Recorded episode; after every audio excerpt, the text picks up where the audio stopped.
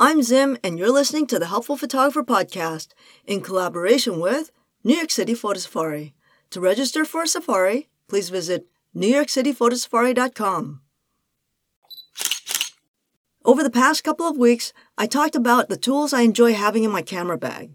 Today, it's going to be the worst tools I've ever run into. To be honest, I actually don't own any of these products, but I've dealt with many people who've brought them out on sessions with me. So, first on my list is the Platypod. I'm not a fan of these products at all, and I know, I know they have a really devoted fan base, but I'm just not one of them. I find that it's very heavy for what it does, and I find it's not versatile at all. And you still need a head to mount to it. That being the case, why not just get a tabletop tripod so that you're at least a few inches off the surface that the device is sitting on? Furthermore, if you don't have a flat surface to work with, you're kind of screwed.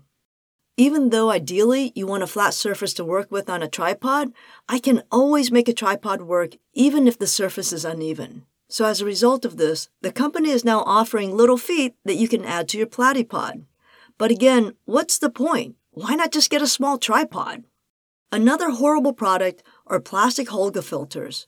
When I was shooting film and teaching photography, I remember a student came to me very excited about a camera he had just bought. Why? Because it was $20 and it shot medium format film. So what is this thing? It was called a Holga. It's a plastic camera with a plastic lens that allowed you to shoot with medium format film. Medium format film was generally 2 inches wide, and most medium format cameras gave you a 2x2 negative. The advantage was that this was much bigger than 35mm film and gave you a ton more resolution. But since the Holga had a plastic lens, the image quality was total crap. And since it was all of $20, the housing was crap too. So what made it crap aside from this plastic lens?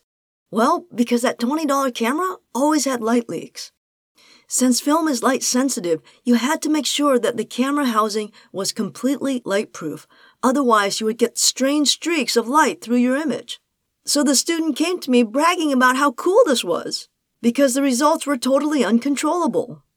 This is where I started pounding my head against the wall, because he thought it was cool because it was producing crappy images.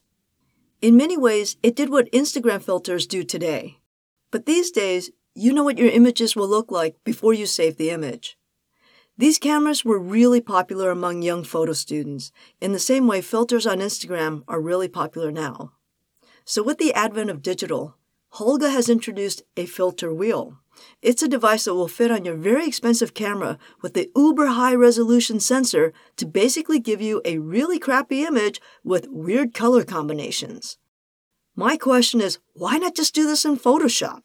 It makes absolutely no sense to me. Why would you spend extra money and carry extra weight in your bag to do this? All right, enough. My third pick for worst camera tools is the lens cleaning pen.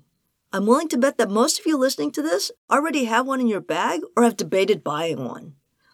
So, why is this such a bad product? Well, the side with the brush really should not be used for your sensor as it's not anti-static and will likely introduce more dust into your camera than it removes.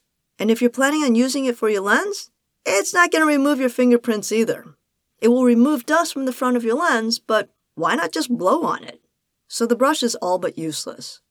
But then there's the other side of the pen, which is a lot more problematic. It's got a flat disc with a microfiber cloth stuck to it that's meant for more serious cleaning. But here's the problem. Once that microfiber is dirty, you can't get that clean again.